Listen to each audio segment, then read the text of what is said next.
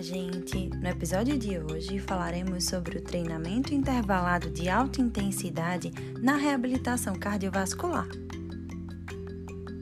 Recentemente, tem aumentado a aplicação de exercícios aeróbicos de alta intensidade realizados de modo intervalado, ou também conhecido como HIIT, sigla para High Intensity Interval Training que alterna períodos mais intensos com momentos de recuperação passiva ou ativa, o que possibilita maior duração total de exercícios na alta intensidade e, consequentemente, pode produzir maior estímulo para adaptações fisiológicas centrais e periféricas. A principal vantagem desse treinamento está na capacidade de manutenção do exercício em alta intensidade por maiores períodos de tempo em comparação ao exercício moderado contínuo, garantindo um maior dispêndio energético e maior estimulação da capacidade cardiorrespiratória máxima por sessão de exercício físico. Existem vários protocolos descritos, que podem ser usados dependendo da tolerância e capacidade física do paciente.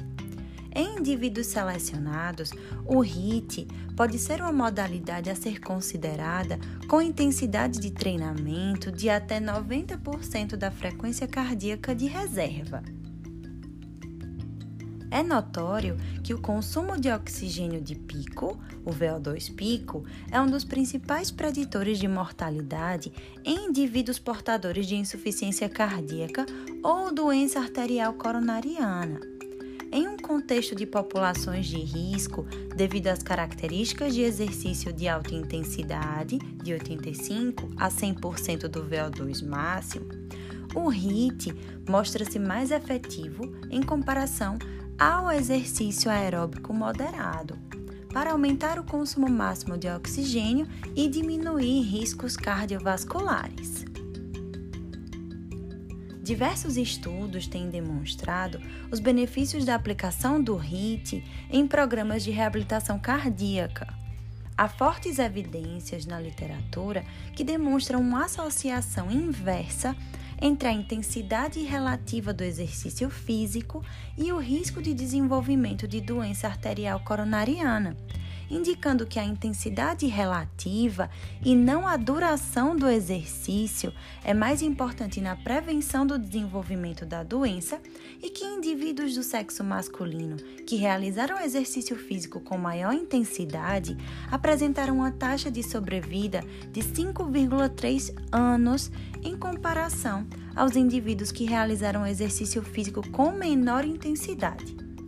Recentemente, a American Heart Association incluiu a metodologia do treinamento intervalado nas suas recomendações para indivíduos com qualquer sintomatologia de doença cardíaca.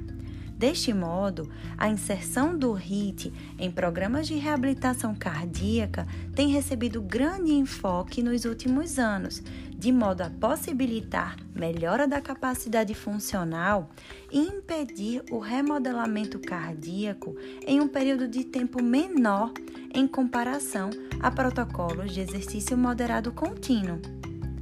Então é isso, gente. Até semana que vem. thank you